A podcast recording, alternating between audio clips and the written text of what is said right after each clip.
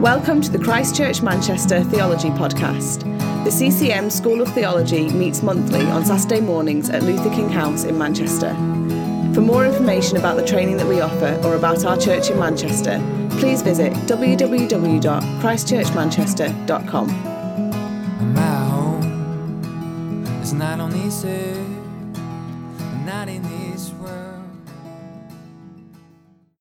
On Saturday, 25th of May, Andrew Bunt taught two sessions at the Christchurch Manchester School of Theology.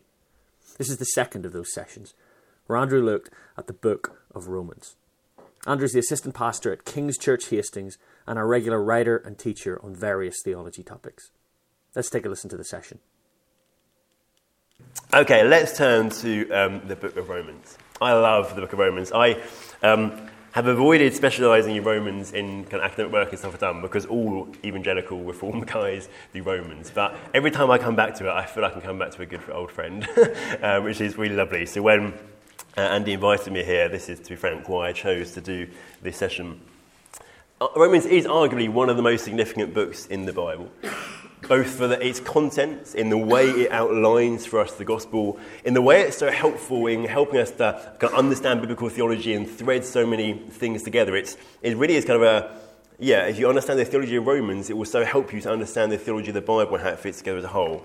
It's also hugely significant because of the influence it's had. If you know any of your church history, you can think of key figures like Augustine in the early church, like Luther when we get to the Protestant Reformation, Wesley a bit later, even Karl Barth in more recent, um, the last century or so, who basically was a guy who said that kind of the study of theology had become too separated from the realities of life and what the text actually says and too kind of abstract and all sorts. And he said, let's go back to Romans, wrote an incredibly important commentary on Romans, which, mm, a lot of which I wouldn't agree with at least, but he, it was impact, the, the text was impactful on him of saying, actually, we need to go back. There's some real reality, some earthing stuff we need to take hold of here. It's also a, a complex book. 16 chapters, which are largely one argument, one train of thought, as we'll see, and which can be quite hard to follow. So, what we're going to do is do a quick bit of introduction, and then we'll give the last hour, maybe more, depending on how how, how long the introduction takes, to basically walking through the text together. We're going to try and kind of give a map, give an overview, look at the thread together. And so my encouragement to you would be when you get home, find some time to read through Romans slowly and kind of see how what we said kind of um, feeds together in it. So this is a letter written by Paul, as he himself says. No one really has questioned that, uh, particularly in church history. It's largely agreed he did write this.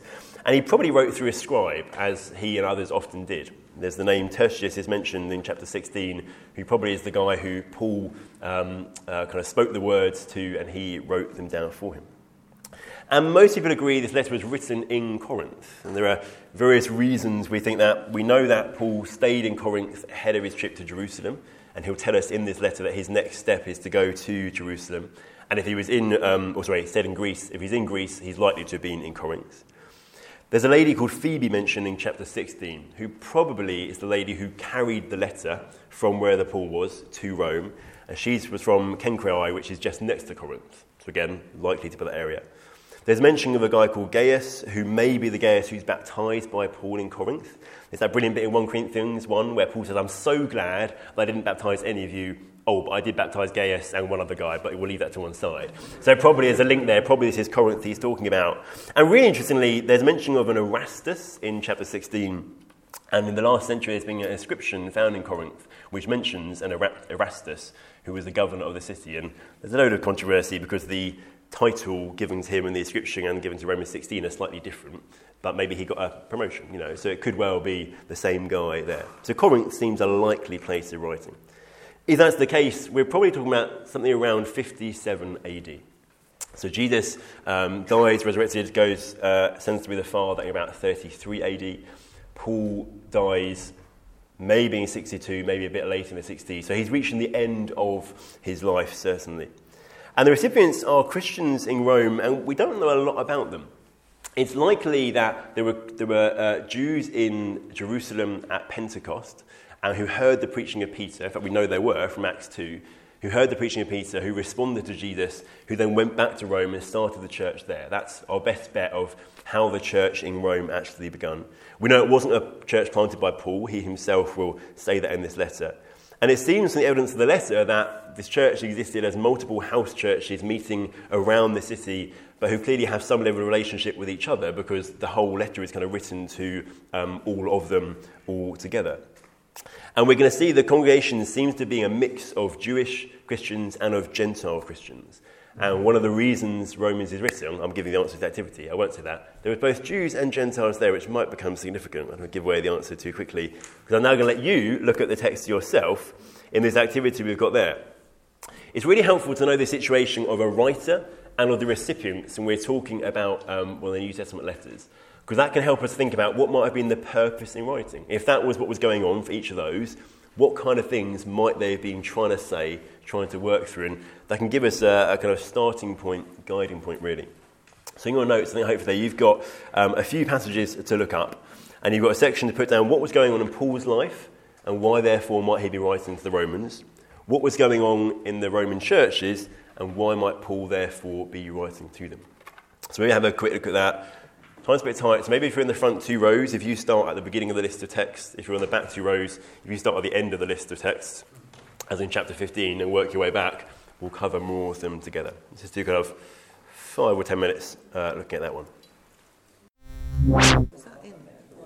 Hopefully, you found a few things there, begun to get a bit of a hunch of what kind of things might Paul want to say in this letter. And I'm just going to zip you through kind of what I've got in these boxes. You'll notice Paul's situation you find in chapter 1 in your Talmud 15. He's currently probably in Greece.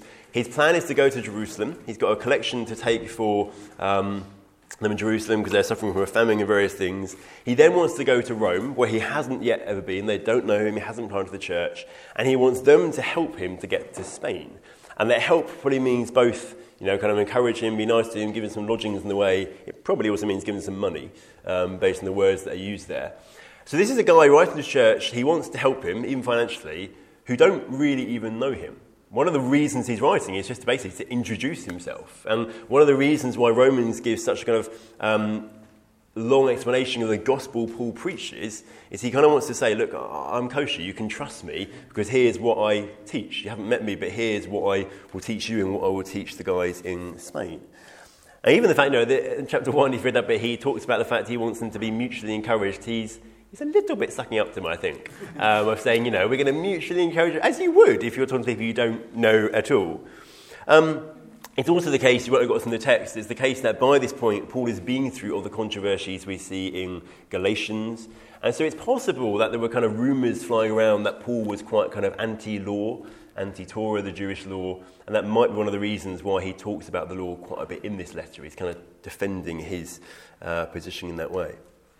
And on the Romans uh, situation, what hopefully you notice in several of those verses is that Paul specifically says that things are for both the Jews and the Gentiles. You see in chapter 1 and chapter 2. And when you get to 14 and 15, you get this division between the weak and the strong. Some people think you can eat meat, some people think you just eat vegetables, some people think you need to keep special festival days, some people think you can't.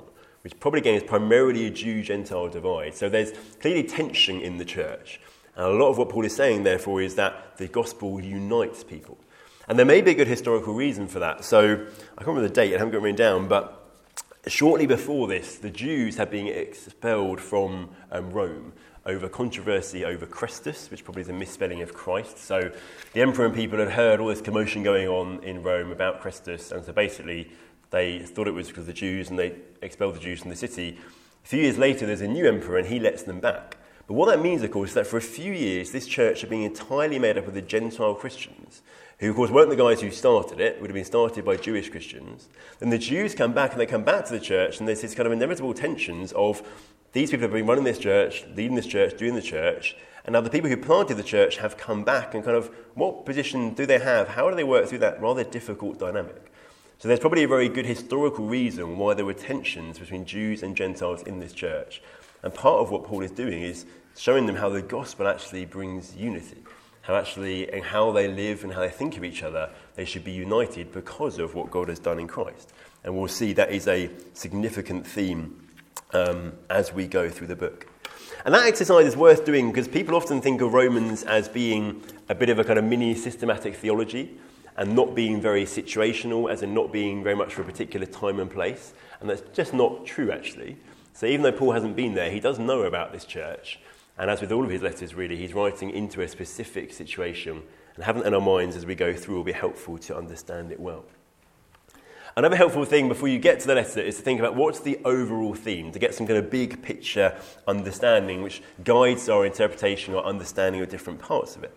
And there are lots of different views on that, different suggestions are being made. And particularly, you can break Romans into four different sections, and basically, each different section has been deemed to be the most important and has been said to be the main theme at different times. So, chapters 1 to 4, where the main thing is justification by faith, has often been said to be the main thing, especially among Protestants. For the Reformers, for Luther and Calvin, well, Luther particularly, uh, that was, a, that was the, the place, the centre of the letter, the key theme. Then um, chapters 5 to 8, which are about union with Christ, so being in Christ and the blessings that come from that. Concept sometimes called participation have uh, more recently been seen as very important. So, kind of early 20th century, people like Schweitzer and Wrede, these wonderful German scholars, put a really big focus on us being in Christ. And they thought that is what this letter is really about, that you're placed in Christ as a Christian.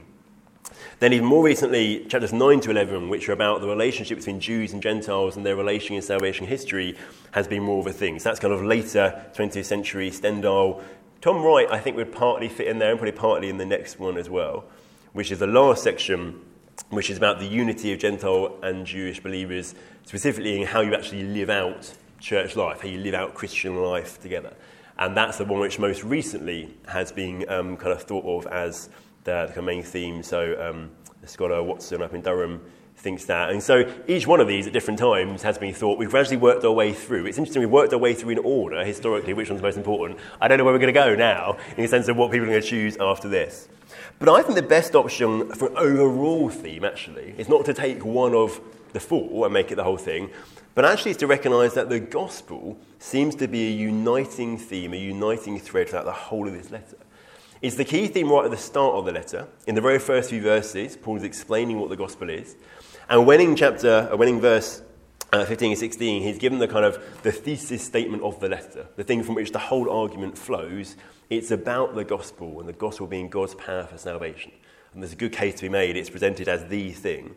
Um, and it also appears at the end. It's interesting, the last chapter, the word reappears several times, or chapter 15 reappears several times. It kind of bookends, which suggests it's probably very important.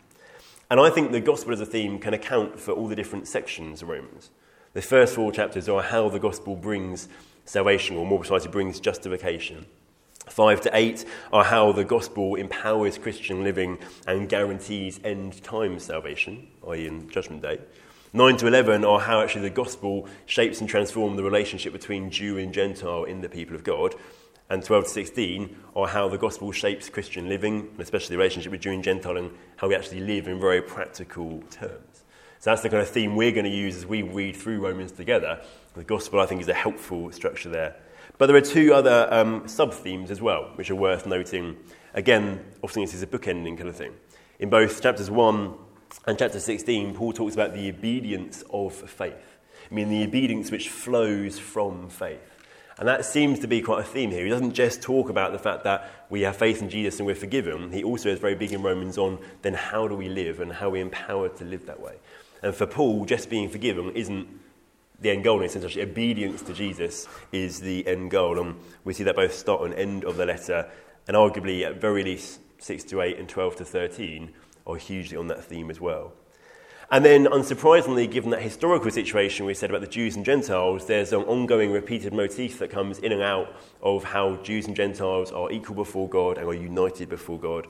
It's prominent at the beginning, um, chapters 1 and 2, prominent at the ending. It's also prominent in chapters 13 and 14. When we get there, he gives a whole couple of chapters to this kind of division that's going on.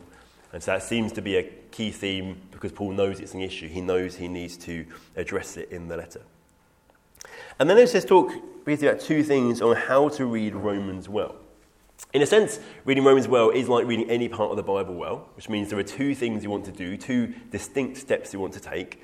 The first step is to say, what was Paul trying to communicate to the original readers or hearers?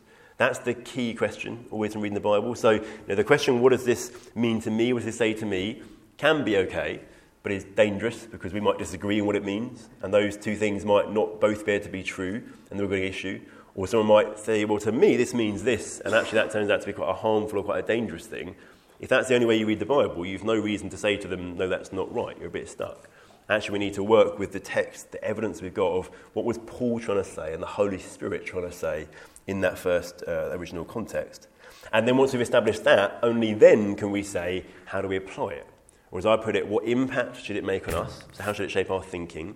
And then what response should we make to that? How should we actually uh, live in our life? And we should note the genre of Romans. Romans is a letter. And you know, the type of writing you're reading always makes an impact on how you should read it and how you read it well. Being a letter, it's discourse, it's ideas rather than narrative, rather than story. And so we're expecting a progression of thoughts rather than a progression of events. And we're expecting to need to trace this kind of progression of thoughts, which very much is the case in Romans. From 117 at least to 12, probably right to 15 really, is one argument going on and one continual thread. And so we need to learn how do we trace that to really understand what he's saying. And there are two things that help us there. One is understanding connectives. Because this argument basically, basically is proposition after proposition after proposition, as in short statement, linked together, joined together, flowing together.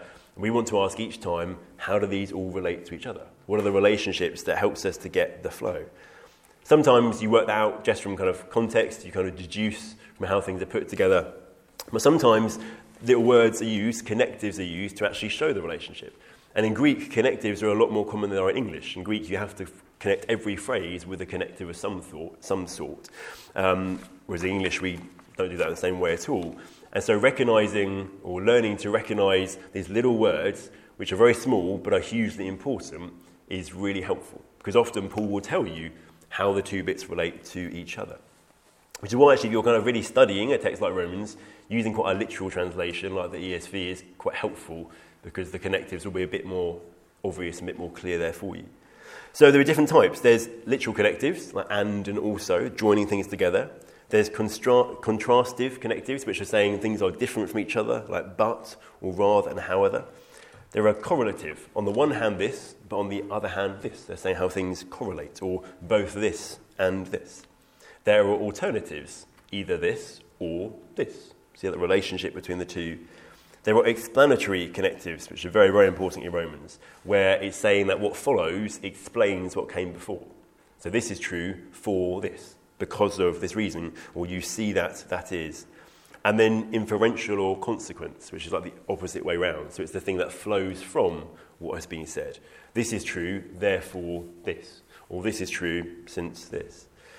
And the most important connectors in Romans, the little word to look out for time and time and time again, is the word for or gar in Greek, which means that what I've just said is true because of what I'm about to say.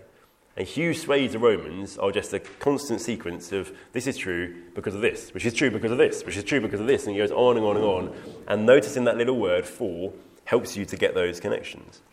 So the classic is this key statement in Romans 1 I'm eager to preach the gospel to you also who are in Rome. Why? For I'm not ashamed of the gospel. Why not? For it is the power of God for salvation. Why is it the power of salvation? For in it the righteousness of God is revealed. See how each one he's explaining back, taking us on this journey to explain each bit, bit by bit. And so when reading Romans, always ask, how do these phrases connect together? What is the link that is going on? What's the relationship? And doing that helps us to trace the flow of the argument as it goes through. And then another way to helpfully trace the argument is to do something called diagramming, which in a sense I'll kind of briefly introduce as a thing that would be good to go away and do some of at home, which is just a way of, in a very visual, um, real way in front of you, tracing out those um, connections. And especially you know, if you're wrestling with a particular passage, maybe you're just really stuck on what does this mean, diagramming it is a really helpful way of working out those connections. And what you basically do here is you take your text, you break it down into the different um, kind of propositions, standalone statements on kind of different lines. And then you draw various lines between the different propositions to see the linking together. And you ask yourself the question how does this proposition and that proposition relate? What's the type of relationship? And you can then either write a question on the line or an annotation on the line, and you're helping yourself see how it actually works. And you've got this visual picture of the thing in front of you. So you've got, I think, some examples in your notes. So we look at Romans 2 1 to 2. You can see first, I break it down into the propositions. Therefore, you have no excuse. Number one, O man, every one of you judges. Number two, for in passing judgment on another, you condemn yourself. Number three, and so on and so forth. But then we're asking, well, how do those things actually relate to each other? What are the links between them? So the next one is where you've got lines and you've got annotations on them, hopefully. Have you got that? Great. So you can see, therefore, you have no excuse. Well, who has no excuse? Oh, it's this man who judges everyone. So we put a line and we put who. But then, well, why is it the case that they have no excuse? Well, it's because in passing judgment on another, they condemn themselves.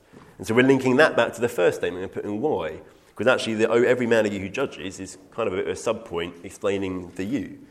And then we go, well, why is it the case that in passing judgment on another, they condemn themselves?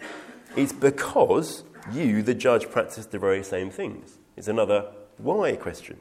And well, why does this matter? Well, so what? We know the judgment of God rightly falls on those who practice such things. You see how actually by just doing the line, what links to each other, and kind of what is the connection, suddenly can give you so much a, a better understanding and you can do this in like a really formal way. There are very complex, structured ways and annotations people do. I don't bother with any of that. I just draw, draw lines, and literally, uh, what's the question being asked? The obvious question is, why? Or the obvious statement is, so what? Or because of this. And it's just, uh, as a very visual person, I am, it's a really helpful way of delineating what is going on. I've given you a few other examples there, and one you can kind of do if you want to yourself at home, or you might get to the end of the day and think there was one particular bit that just I really couldn't get my head around. You might think, actually, I'm going to diagram that at home, and that'll really kind of help you to get your head around it. Great, we're about time for our coffee break. Any quick fire questions before we get to coffee? Great, caffeine up, sugar up. We're going to need every second of this hour I have preached you the entirety of Romans in 35 minutes before, so technically speaking, it should be possible to do in an hour, but we'll, um, we'll see how we get on. So, it was happy how it went, just about, yeah, it was a bit, a bit hairy. Um, so, we're going to go through Romans kind of under this theme of the gospel. As I said, I think there's good reason to think this is the central theme of this book. And we're going to go through in the four sections which most people really agree is how the letter should be divided up each one being in some way uh, kind of about an outworking of the gospel. The first section we see is the gospel, God's power for present salvation. Then 5 to 8, the gospel, God's power for future salvation. 9 to 11, the gospel, God's power for the fulfillment of his promises. And 12 to 15, or 16 it should be, um, God's power for transformed living. So Paul starts with the introduction in verses 1 to 15, very much in the classic kind of New Testament ancient world letter style, introducing himself and kind of addressing his recipients. And this gospel theme is introduced immediately. In fact, in Greek, it's introduced in the ninth word. You immediately get to the gospel and what it is. Because he says his role as an apostle is to bring the gospel of God, and then he tells us various things about it. And the gospel, it's important to realize, is just a word that, it's a word that means good news. So the gospel is not, you know, a nice story. The gospel is not wisdom. It's not how to live. It's not even an equation of sin plus Jesus equals forgiveness. It is news of what God has done in history through sending his son. Which is why, as Paul explains the gospel in Romans 1 to 4, he tells us the story of what's happened in Christ, not an equation. And we need to remember that. We often, I think, wrongly think of what the gospel is, the equation of sin plus Jesus equals forgiveness is part of the gospel, but actually it's part of this much bigger story. It's his gospel, it's gospel of God. Its origin is in God. It comes from him. We've seen that. He initiates the work of salvation. His promise, he says in the scriptures. It's not a new thing. It's what we should be expecting after we've read through the Old Testament. And it's concerning his son. Ultimately, the gospel is about Jesus. It's not ultimately about us. Ultimately, or our problems, our sin, it is about him. Him, we're told, who is descended from David according to the flesh. A reminder that this Jesus is human, he has the human nature, uh, and that he's descended from David, as he's linked to the Old Testament promises that we're saying this king's going to come. It's through this king that God's going to work salvation, he's going to put everything to rights. But he was also the one who's declared to be the Son of God in power according to the Spirit of holiness by his resurrection from the dead. He's human, but he's also the Son of God. And he's the Son of God, he's declared to be Son of God in power. So Paul is not saying that in the resurrection Jesus becomes the Son of God. That is not what the Bible teaches. God, uh, Jesus for all of eternity past and all eternity future is God the Son, fully God, living with God the Father and God the Holy Spirit. But in his, uh, his resurrection, he's declared to be the Son of God in power. Something happens about kind of his position, about what's happening in this story, that he ascends to the right hand of the Father, a position of authority. Then in 1 Corinthians 15, Paul tells us he's ruling and reigning until everything is put under his feet.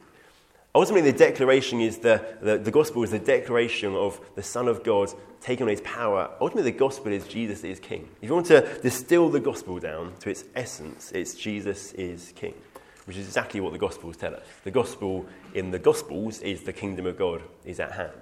So that's quite different to what we sometimes think of as, um, as the Gospel. And the purpose, Paul says, of his apostleship as one who's called um, uh, to be a gospel a, apostle set apart for the gospel, the purpose is to bring about the obedience of faith. Again, that's really interesting. I wonder when we preach the gospel, we think the purpose of it is.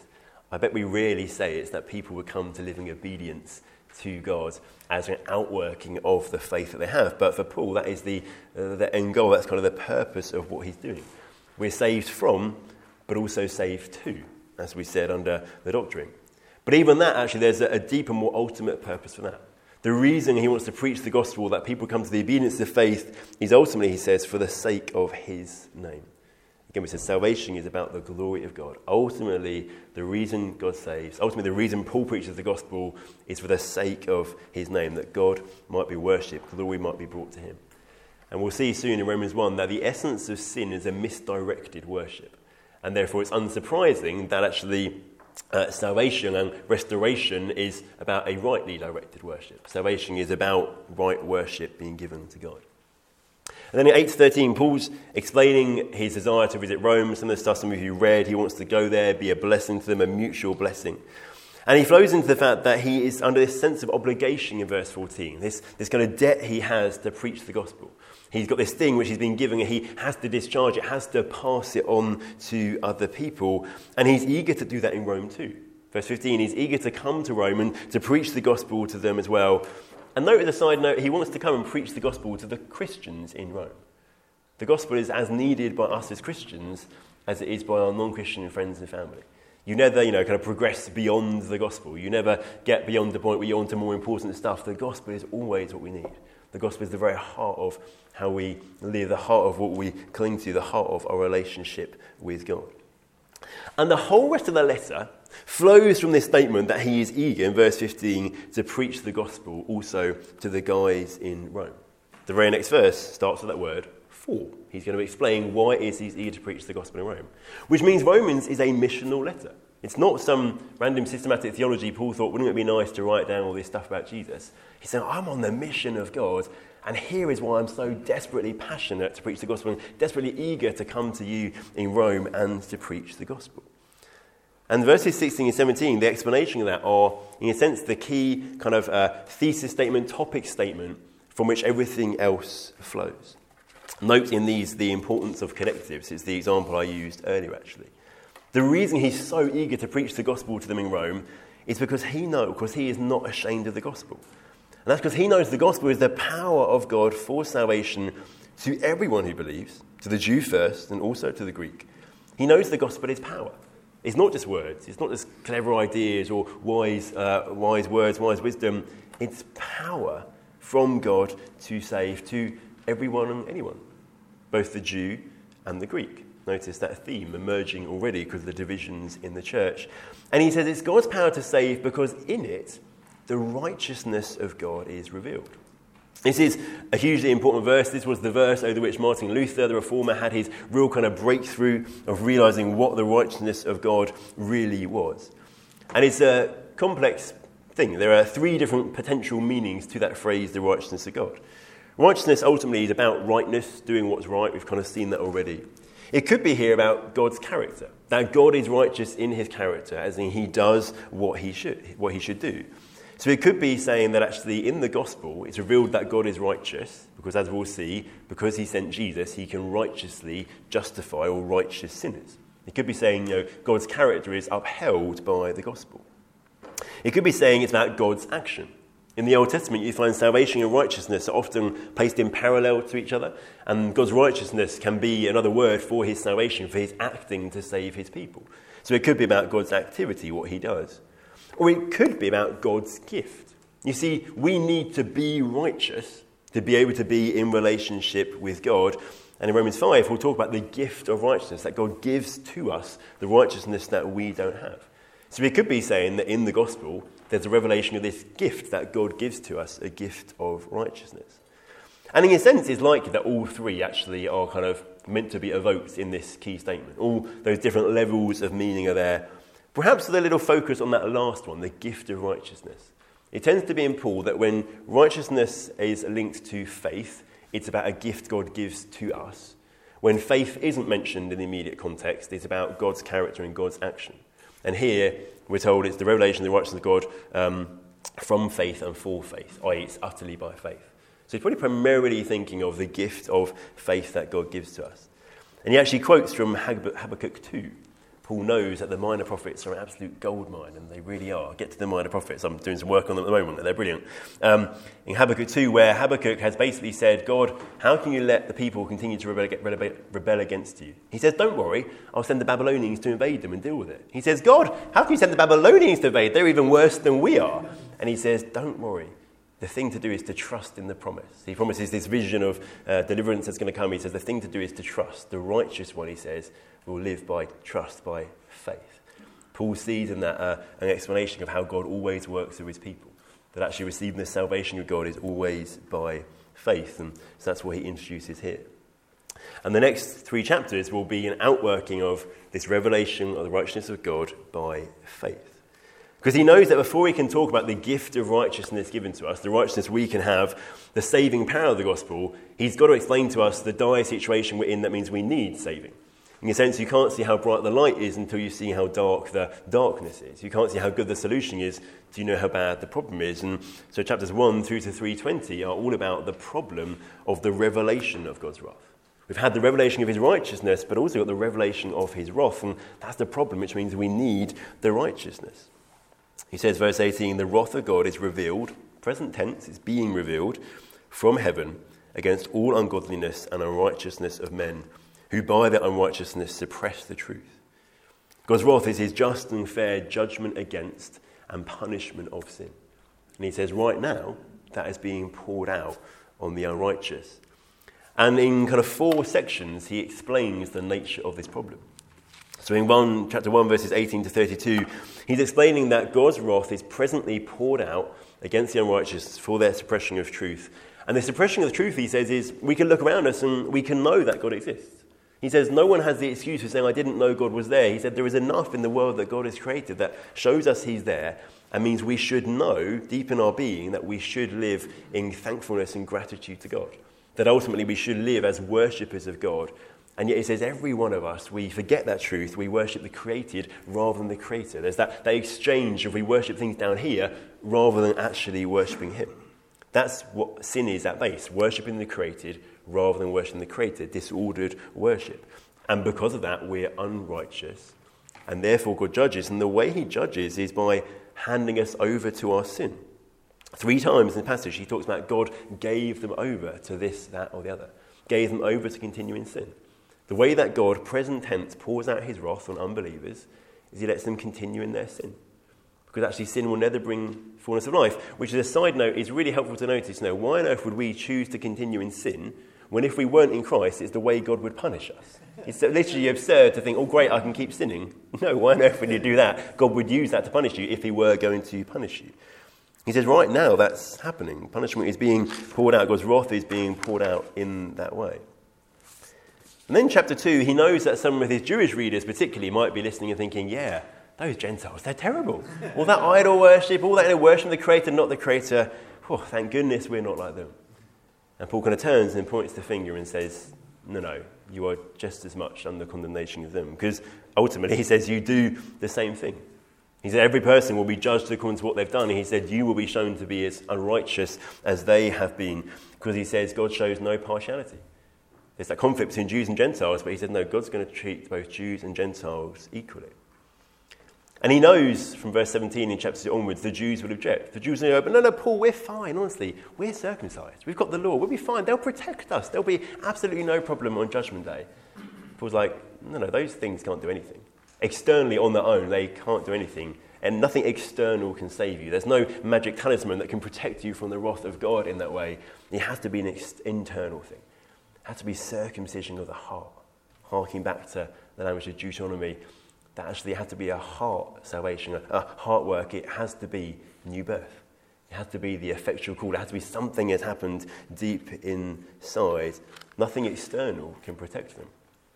And so in 3 9 to 10, he can use this whole stream of Old Testament text to show that everybody, Jew and Gentile, is unrighteous before God, stands under the judgment of God. We're in this terrible, terrible position. We need saving from the wrath of God. And just to put a real kind of kicker, verse 20, he says, Oh, by the way, the law can't help you. The law will show your sin, but the law cannot save you. So the one thing you might think, well, if I try really hard to follow that, I'll be all right. Even that he says, no, no, it's not going to do it. You get to 320 and you're meant to be despairing of, oh my goodness, every single one of us has no hope unless God does something because he is right to judge us and right to condemn us. Which is why you get the wonder of the revelation of the righteousness of God in the gospel, 321 onwards. The solution is almost too amazing to be true. Let's not think that. I dwell on the gospel. It's almost too good to be true, and yet it's true because the word of God says it. That now there's the revelation of righteousness, there's God's righteousness given to those who are unrighteous as a gift. 323 All have sinned and fall short of the glory of God. See, you know, chapter 1 to 3. We don't meet the mark that God puts for us. The glory of God in Romans 1 is about the created order. We fail to reach, uh, to kind of live in line with that. But then he says, are justified, are declared righteous, placed in a right legal standing with God by his grace as a gift. It's given, it's received, not achieved. Uh, a gift is this salvation as a gift, gift of right legal standing. Which, of course, should make us think, because we know Proverbs 17:15. But wait, how can God do that? You're meant to justify the righteous and judge the wicked or condemn the wicked. How can He do that? He can do it because of Jesus, through the redemption that is in Christ Jesus whom God put forward as a propitiation by his blood. Jesus is that missing term we've talked about. He makes it right and just and fair for God to say, You're a sinner, and yet I'm justifying you, declaring you not guilty. And the word propitiation is debated and complex. It could mean mercy seat. So elsewhere in the New Testament, it's translated mercy seat, which was the place in the um, temple and tabernacle, uh, right at the very heart of where God lived, where the blood was taken on the Day of Atonement and such like. It could mean expiation. So yeah. What's the word pro? I'm not even quite sure. It's like propitiation is what I say. Propitiation, which might not be, to be honest, how you pronounce it. Mm, possibly. I don't know the etymology. Sorry. I could tell you more about the Greek than I could the English. I don't know. Sorry. Um, um, I don't know. Expiation, sometimes it's translated as, which is about the removal of guilt. It's kind of the idea of it being like a disinfectant, which kind of cleans away guilt. Or some translations, the best translation I think is this idea of propitiation, which is the idea of appeasing anger or pacifying someone. So expiation is tends to be from people who don't think God really gets angry. And so actually the issue isn't God's anger, the issue is you're a bit messy in your guilt, so you wash away that. But actually, we know from Romans 1 to 3, the issue is very clearly God's anger, God's wrath. That has to be turned away, that has to be appeased, the, the price has to be paid. So, this word is saying that in Christ's death, the wrath of God is satisfied, the price is paid, that is poured out on Jesus so it doesn't get poured out on us. God doesn't justify sinners by overlooking sin, because that would be utterly unjust. He justifies us by putting his wrath on his Son um, against our sin so that it doesn't fall on us. That's the heart of the gospel. That's the, the wonder. People rightly, I think, say that Romans 23, 23, 24 are the very heart of the gospel, the very heart of the Bible, the thing that makes it all make sense. And then, as we said earlier, this means that God can be just and the justifier of the ungodly. The death of Christ is the thing that makes it possible for God to be both of those things. And having talked about the revelation of the righteousness of God, he then goes on to that from faith for faith bit, the Habakkuk 2 bit, because in the end of Romans 3 and chapter 4, he's saying this is by faith alone. Therefore, there's no right to boast. You can't boast and say, oh, yeah, I've been justified because I did this or that.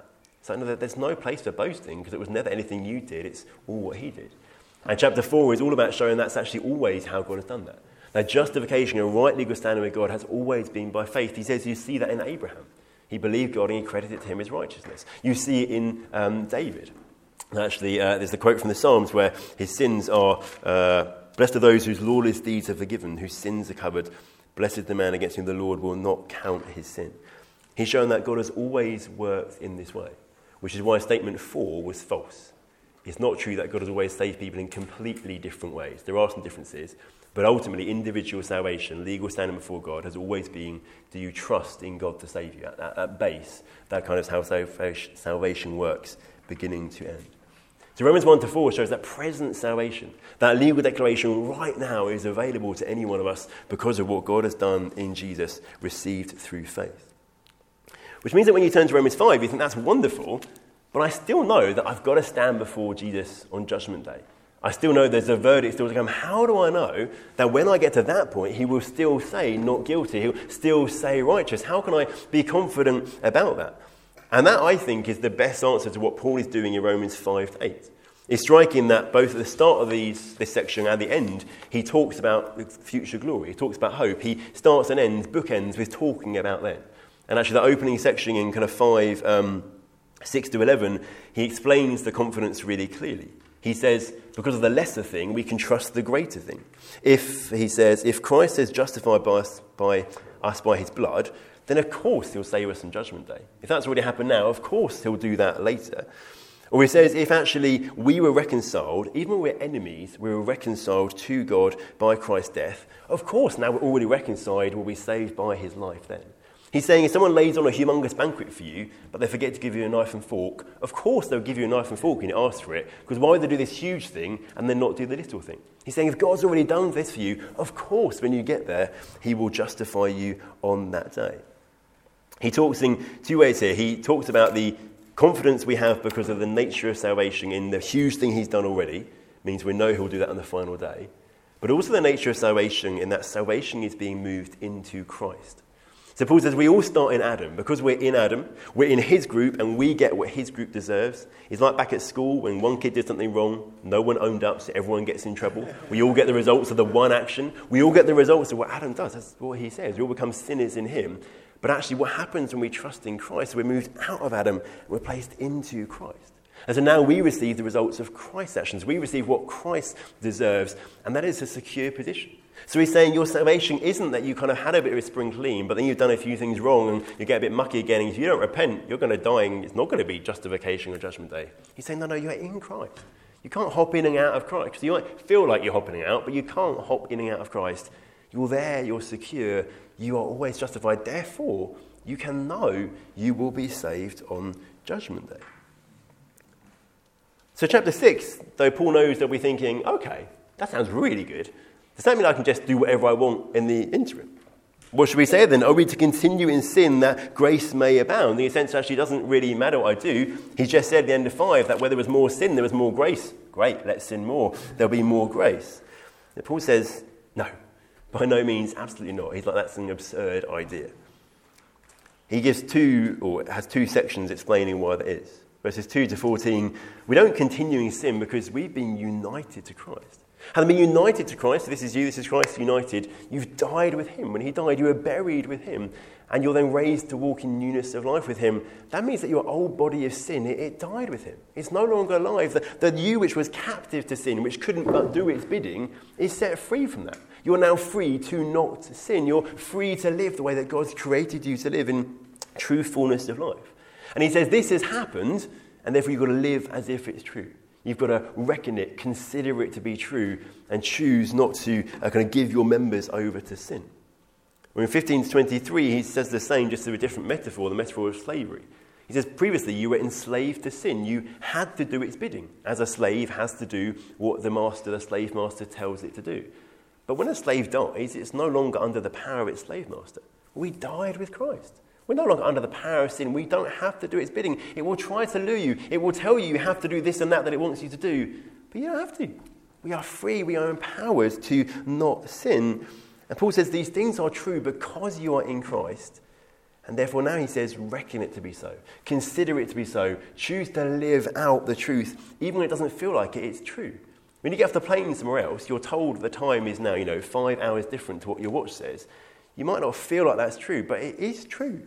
You've got to reckon it to be true. You've got to start living as if that is true because it is true. Paul says you're no longer enslaved to sin, so live as if it is true because it is already true. Christian life now isn't a life abandoned to sin, it's a life enjoying freedom from slavery to sin, freedom to live God's way. And within chapter 6, Paul makes his statement. He says, Sin will have no dominion over you, since you're not under law, but under grace. Fascinating statement. So the reason sin doesn't have control over you is because you're now under God's grace, not under God's law. Which, as a side note, is really interesting. We kind of think, no, grace can easily lead people into sin. And Paul says being under grace should mean you're no longer captive to sin. But it raises big questions about the law. We're into chapter 7 now. Does that mean the law was a bad thing? Wasn't the law given by God? Wasn't the law meant to help? Wasn't the law like a special thing, a gift of God? Was the law bad? Was the law even sinful? And actually, where does the law fit in in this time of waiting for Jesus to come back or us going to be with Jesus? How does the law actually um, fit in? What role does it play now? And Paul starts with the first, uh, so the second question of what role does the law play now? He reminds us again we've died with Christ. When you die, you're no longer under the law of the land you're free from that. He uses marriage as an example. There's a, a legal binding contract between a husband and a wife, but when one of them dies, that is broken because death breaks the power of law. He says, You in Christ, you died in Christ. You've died to the law. It has no power over you. It has no authority to point and accuse. It has no binding um, authority, nothing, nothing over you. And now he says instead, you are enabled to live in the new way of the Spirit and not on the old way of the written code. The way you live as a Christian is not by striving to try and keep the law, it's by being empowered and transformed by the Holy Spirit. We're no longer captive to the law. When it comes to you and says, oh, yeah, but look, God says do this, this, and this, and you've not done all this and this, has no right to accuse us because we're in Christ. And then he comes to the question well, is the law bad, though? Was the law the problem? Did something go wrong there? Is the law even sin, he says? Kind of from verse uh, hmm, uh, 30, uh, 7 onwards. He says, no, no, the law isn't bad. He explains to us the law is good and holy and righteous, but sin was dwelling in us. And sin used the law, it, it, abused it, used it to tempt us and cause us to go astray. It took hold of the law and used it to make us do the wrong thing. Because law can never save. Law has no power. It's only instructions. It has no power to change, no power to actually do anything in us. We need to be set free from sin to be able to live God's way. It's just the law wasn't bad. The law was good and holy, righteous. But sin used the law. It abused it, it took hold of it. And in 13 to 25, Paul starts to talk in the first person, a very famous I passage or ego passage, which always raises this big question well, who is this person?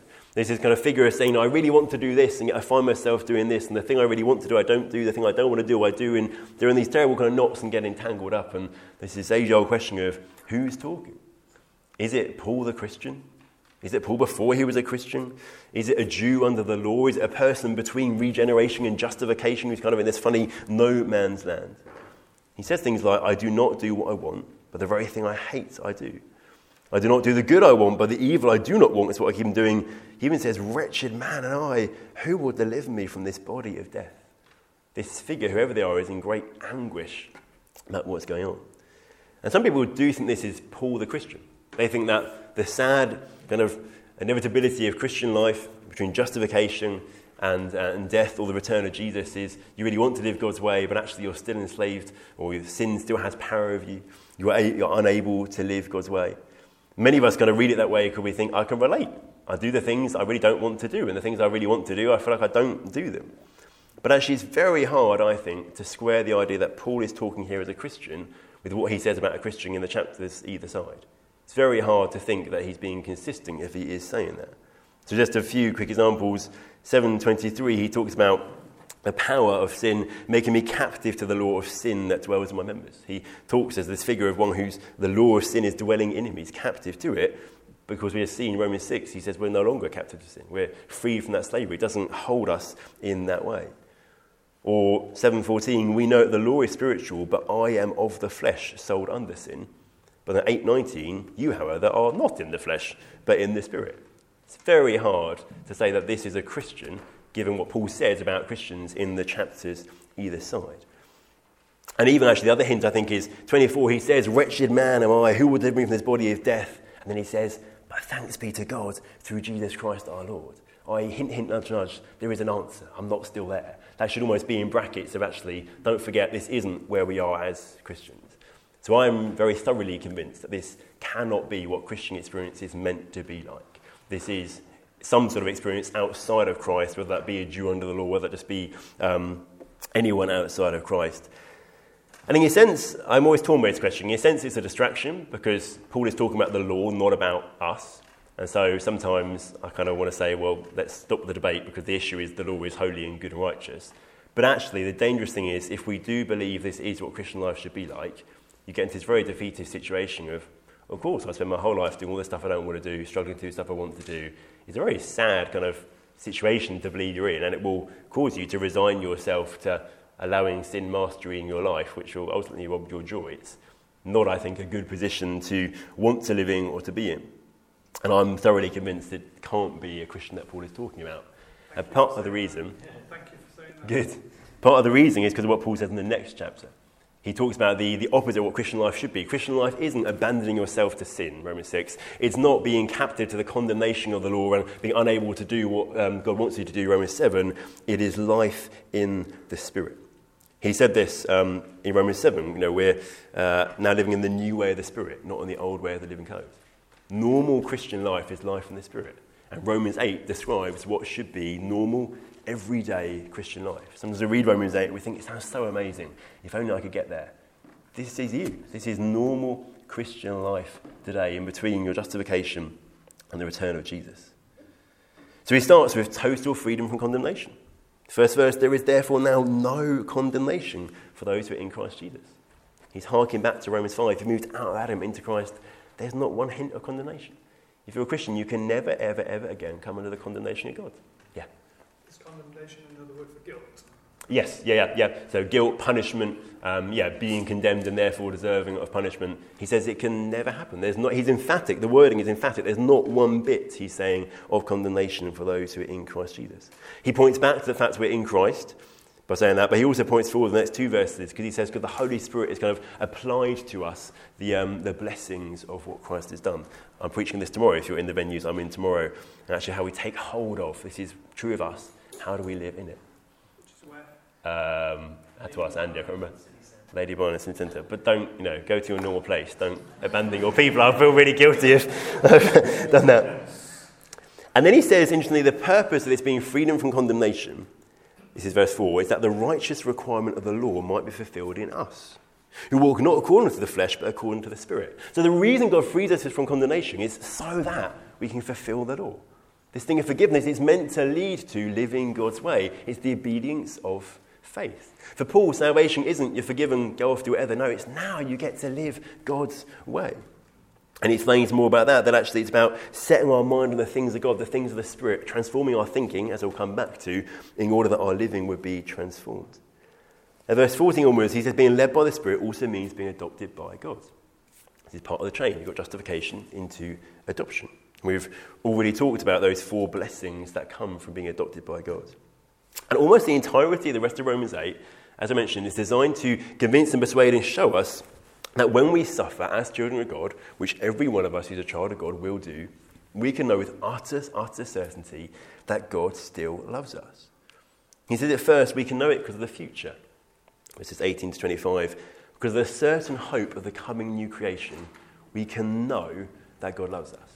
Because whatever the suffering might be, however awful it might be, we know that something's better coming. We know we have the hope of glory. We have the hope of everything being put to right, every tear wiped away, and enjoying perfection with Him.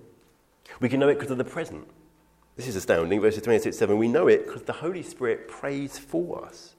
The Spirit Himself intercedes for us with groanings too deep for words. I don't think this is the gift of language, the gift of tongues, because that's pretty kind of wordy. This seems to be the Spirit Himself, he, he, he who lives inside of us, so He knows intimately what we're feeling in that suffering. And He who knows God perfectly, He intercedes, He prays for us. When you suffer, the Holy Spirit, who knows you inside out, prays for you before God the Father. That's astounding. And Paul says, because of that, you can know, no matter what happens, God loves you. And also, we've got the future, we've got the present, we've got the past. Really famous verses. We can know that God works all things for the good of those who love him. And often we kind of stop the quote there and we think, well, how do you know it? You've got to read the next two verses, which is where you get that chain, that order of salvation. We know it because if God has already uh, foreknown us and predestined us and called us and justified us and promised to glorify us, of course He's going to work all things for good. If God's already done that, of course He's going to do this. He says, when you suffer, look forward to the future, think about the present, remember what God's done in the past. It shows you that God still loves you. There can be no question, however you suffer as a child of God, that God still loves you. And he closes just with this wonderful declaration of the certainty of God doing us, the certainty of Him accepting us as righteous, the certainty of never being separated from His love. Let me read it because it's just so good. What then shall we say to these things? If God is for us, who can be against us? He who did not spare His own Son, but gave Him up for us all, how will He not also with Him graciously give us all things? God will always do us good. Who shall bring any charge against God's elect? It's God who justifies. Who's to condemn? Christ Jesus is the one who died, more than that, who was raised, who's at the right hand of God, and indeed is interceding for us. And who shall separate us from the love of Christ? Shall tribulation, or distress, or persecution, or famine, or nakedness, or danger, or sword? As it's written, for your sake we're being killed all the day long, we're regarded as sheep to be slaughtered. No, no, in all these things we are more than conquerors through him who loved us. For I'm sure that neither death nor life, nor angels nor rulers, nor things present nor things to come, nor powers nor height nor depth, nor anything else in all creation will be able to separate us from the love of God in Christ Jesus our Lord. This is normal Christian life. This is what you and I, this is true for you and I. This is what we're meant to enjoy as we await the return of Jesus or we await our going to be with Him. And Paul says, because of all this, we can know that we'll be saved on that final day. That chapter 6 and 7 are, are kind of slight digressions. They're, not digressions, they're side notes explaining things that come out of this. They explain what Christian life is like now, but actually we know because of what God's already done, He'll save us on that day. We know because of what Christian life is like now and the hope of glory we have, He will save us on that day. We can be certain in the moment we're justified that when we stand before the judgment seat of Christ, He will make that exact same verdict. You are righteous and welcome us in to life with him. And then we reach 9 to 11. Now, Paul at this point could very easily and kind of sensibly have gone into what does that spirit filled life look like in the real nitty gritty, you know, actually how you live your life day to day. But he doesn't do that. He inserts chapters 9 to 11 first because he knows there's another very big topic he needs to tackle first. In fact, he kind of expresses the fact he's really heartbroken at what's happened. And we often kind of see these chapters as a bit of an odd digression, as something a bit too complex and confusing, or even just irrelevant to us. But actually, fundamentally, Paul is asking huge questions about who God is. And so they're vitally important to us. He's utterly heartbroken because, as he puts it, my brothers, my kinsmen according to the flesh. Because so many of the Jewish people haven't actually accepted Jesus as the Jewish Messiah. And he's wrestling with this thing of God promised to send the deliverer, he's come, and yet so many of the people haven't actually responded to him. And he raises these questions of, well, is God not faithful to his promises?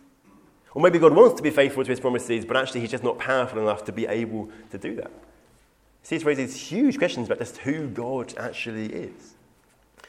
And so he gives then the answer. As I said, there are these two kind of parallel lines. He says, no, no, God is faithful and God is able. This situation, he says, is because of God's election and because of people's unbelief.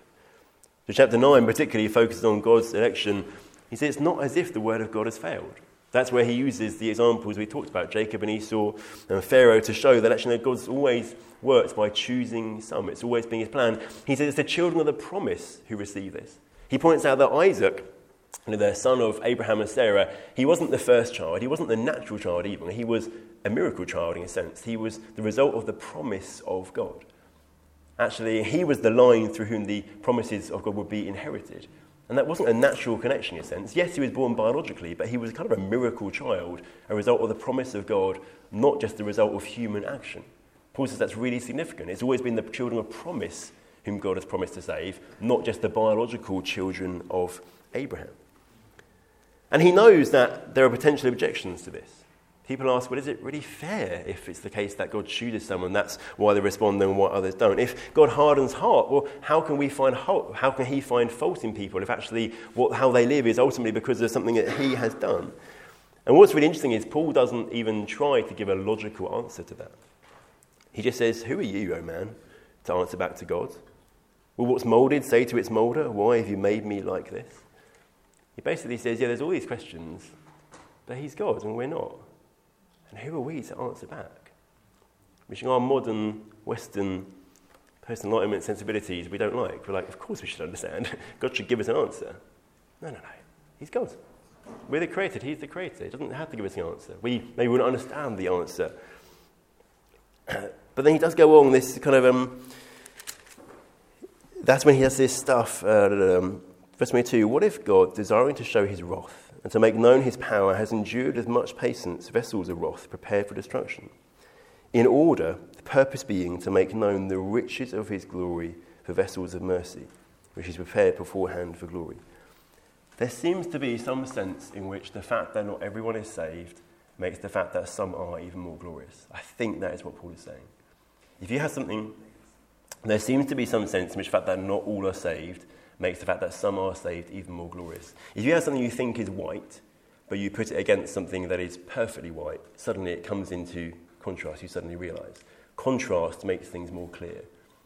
And it seems to be that God is motivated ultimately by his glory, and the way he is best glorified is by saving someone, not others. That seems to be what Paul is saying. I think those verses are the closest we get to an answer to the question of why does God save someone, not others. And you know, these are huge, weighty weighty questions, weighty things. Andrew, Yeah. can I just throw a thought in there, which I was going to say earlier when we, when we covered this point back at creation, the Mm. beginning of God's plan. Because when Adam sinned, at that point, God could have judged the whole thing, and nobody would have been saved, Yeah. and God would have been righteous to judge it straight Yeah. away. But because of his great compassion and love and patience, he then waited and is Yeah. still waiting for the end so that all those who can be saved will be saved, Yeah. which is the sort of the converse of what we were looking at to do with Mhm. those who are not elected and Brilliant. therefore not going to be saved. Yeah. Yeah, absolutely, yeah. And even the very, the very fact that any human experiences life is an act of the grace of God. If we're all born in sin under the judgment of God, He should kill us all immediately. So when you read the Bible and God kills people, How can God kill people? No, no. The wonder is not that God killed some people, the wonder is God hasn't killed all of us already. That's what He should do as a just God. So any allowance to live human life. It's interesting, you, in the Old Testament particularly, so we, we pose the question of suffering, particularly, the question of how can a good God allow people to suffer. The Old Testament poses the question, how can a good God allow bad people to have good things? Completely flips it on our head. And we, as modern Westerners, have a very back to front view because we have a sense of entitlement of who we are, because ultimately we tend to think we're God, not God, and put ourselves in His position. And when you actually realise, no, none of us should even exist for a moment, every moment God's grace is upon every person in that, to that level, to that extent. That's really helpful, thank you, yeah.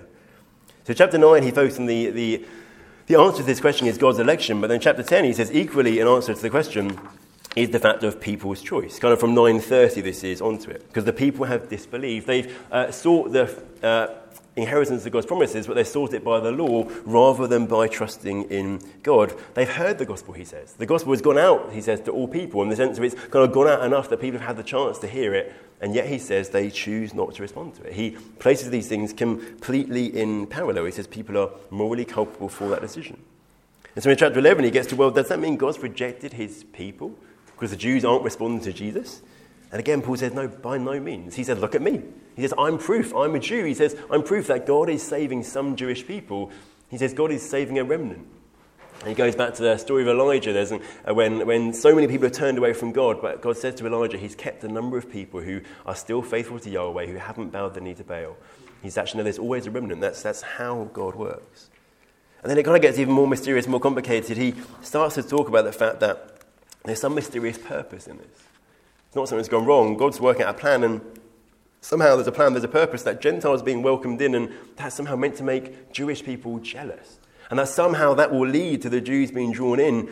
And so he warns the Gentiles don't get kind of arrogant about your position. Because Actually, you're the wild branches grafted into a natural olive tree. Of course, the natural olives uh, branches, as in the Jews, can come back in as well. And he says this is a mystery. He says there's a partial hardening is coming Israel until the fullness of Gentiles come in. And then just to make it so much more confusing, he then says, verse 26, and in this way all Israel will be saved. What does that mean? Does that mean all Jewish people? Does it mean the elect within the Jewish people? Does it mean actually that Christians as the new Israel? And we could spend plenty of time with this. I don't think it can be the first. I don't think it can be the case that it's all Jewish people, because the Bible's really clear if you don't respond to Jesus, then there's not salvation. It could be all the elect within the Jewish people, the children of promise, not the biological children, as he said in Romans 9. It could be all Christians as the new Israel. In Galatians 6, Paul talks about the church as the new Israel. It could be anyone. But basically, there is something God is doing. There's a purpose in this. That somehow, God is going to save all Israel, whatever that means, through what he's doing. It's not random in a sense. God is working something out. And again, Paul gets to the point where, as he looks at the great complexity of this relationship between God's sovereignty, human freedom, and these things we just can't understand. We can't get our heads around. Again, it doesn't lead him to trying to work things out, trying to give a logical answer. It doesn't lead him to even frustration or even accusations. It leads him to worship. Oh, the depths of the riches and the wisdom and knowledge of God. How unsearchable are his judgments and how inscrutable his ways. For who has known the mind of the Lord or who has been his counselor? Or who is giving a gift to him that he might be prepared. For from him and through him and to him are all things. To him be glory forever. Amen. I just think there's so much to be learnt there, actually. Actually, when we reach the point of, I can't understand this, God, and this seems to contradict this, and how does that work? It's not then, God, you've got to give me an answer, I'm frustrated with you. It's, I'm going to worship. It's almost when we reach that point of, I can't understand this, we're reminded again, we're the created, He's the creator, therefore we worship even just seeing how Paul handles things, there's such an example to learn from and to follow. And so, having tackled that question, he now can do the question of well, what does the life in the Spirit, he talks about Romans 8, what does it look like? You know, kind of rubber hits the road, kind of real life kind of stuff. And all of chapters 1 to 11 have been primarily about truth, what God has done, uh, facts of statements what God has done, and now it becomes what's how we should respond, how we should live. It's the power of the gospel, the power of the gospel for transformed living. And verses 1 to 2 of 12 are this kind of transition passage, like a, a bridge between the God's done this and now we're going to do this. A therefore passage. I appeal to you, therefore. Key connective. Because of all of this, this is true. Because of all this, you should go and do this. And it's interesting what he says in these two verses shows that salvation, unsurprisingly, is an undoing of the effects of sin that we saw in Romans 1. I appeal to you, brothers, by the mercies of God, to present your bodies as a living sacrifice, holy and acceptable, which is your spiritual or rational worship. Chapter 1 was all about misdirected worship. Now, Christian living is about right, rational, spiritual worship. In chapter 1, there is the dishonoring of our bodies in sin. Here, our bodies are offered to God in worship. The gospel is the reversal, the undoing of the effects of sin. Or verse 2 Do not be conformed to this world, but be transformed by the renewal of your mind that by testing you may discern what is the will of God, what is good and acceptable and perfect. In Romans 1, because of our suppression of the truth and our choice to sin, we became futile in our thinking, Paul says. Here, we're told that our thinking is to be renewed, to be transformed. Again, there's a reversal of the effects of sin, and that our living flows from our thinking. That actually to live God's way starts from thinking God's way.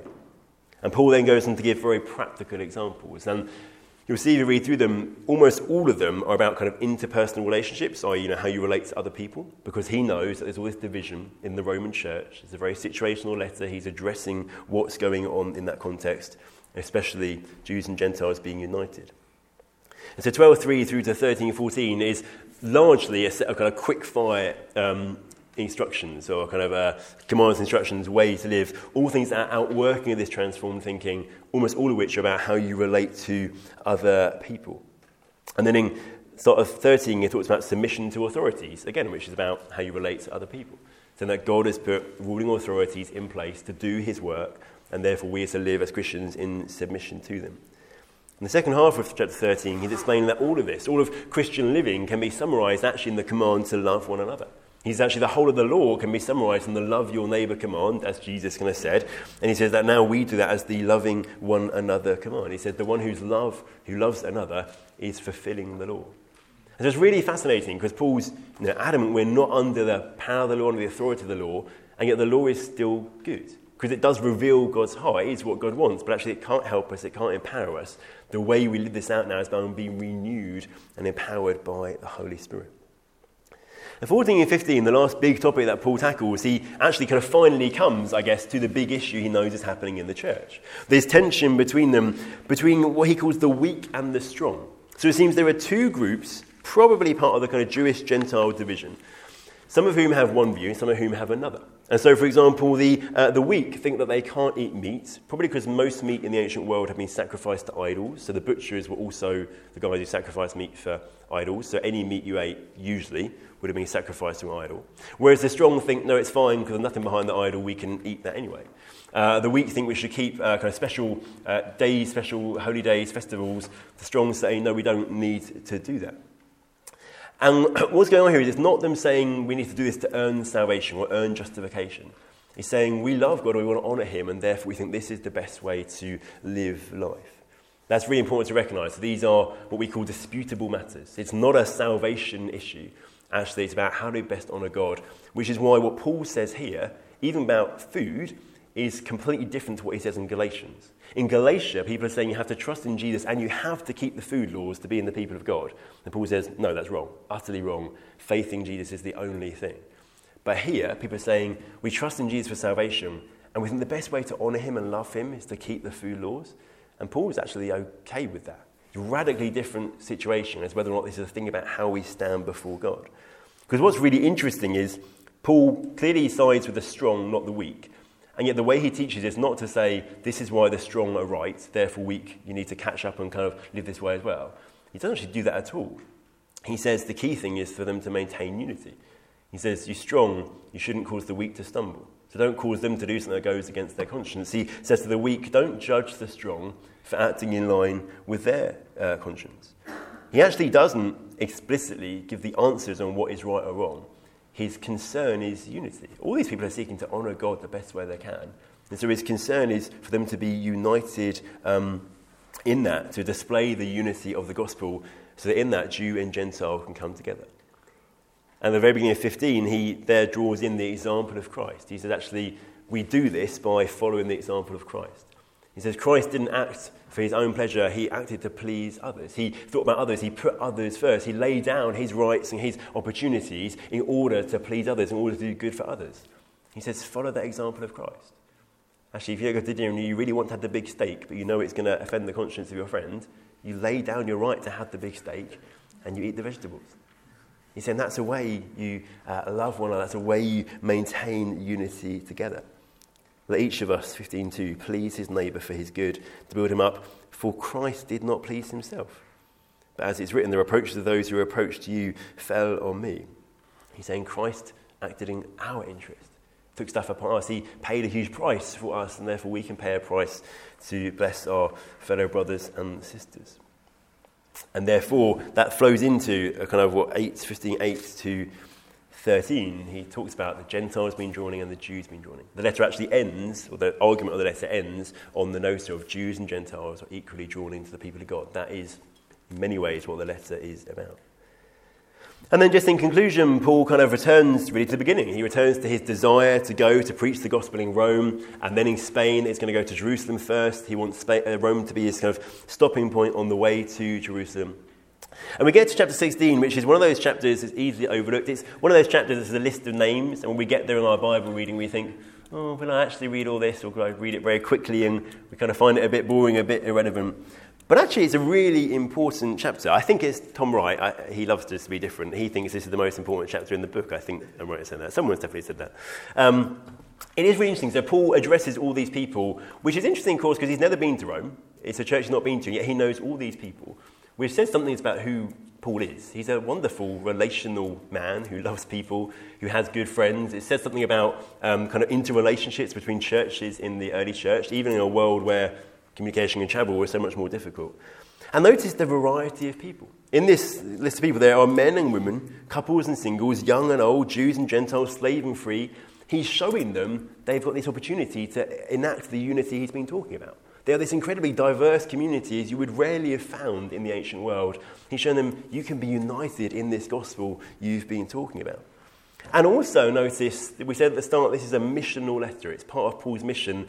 And all of these people can be caught up in God's mission. In there, there are fellow workers. There are hosts of house churches. There are those who worked hard for you, those who are fellow prisoners, who are workers in the Lord, who worked hard in the Lord. He's saying to them, You're a community and you're part of this mission too. He's not coming and saying, I'm the apostle and I'll do the mission while you go on with your life. He said, No, no, we're in this together.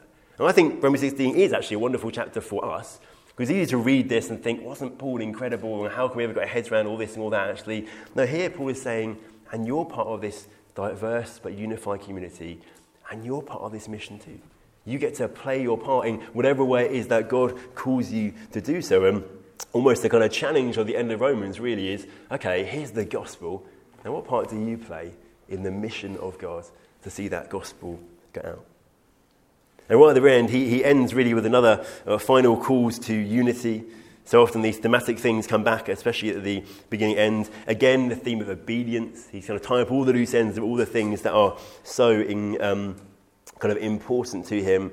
And again, he ends in worship. Now, to him who is able to strengthen you, according to my gospel, key theme, and the preaching of Jesus Christ, according to the revelation of the mystery that was kept secret long, for long ages, but has now been disclosed through the prophetic writings, and through the prophetic writings have been made known to all nations according to the command of the eternal God, to bring about the obedience to faith, key theme, to the only wise God, be glory forever through Jesus Christ.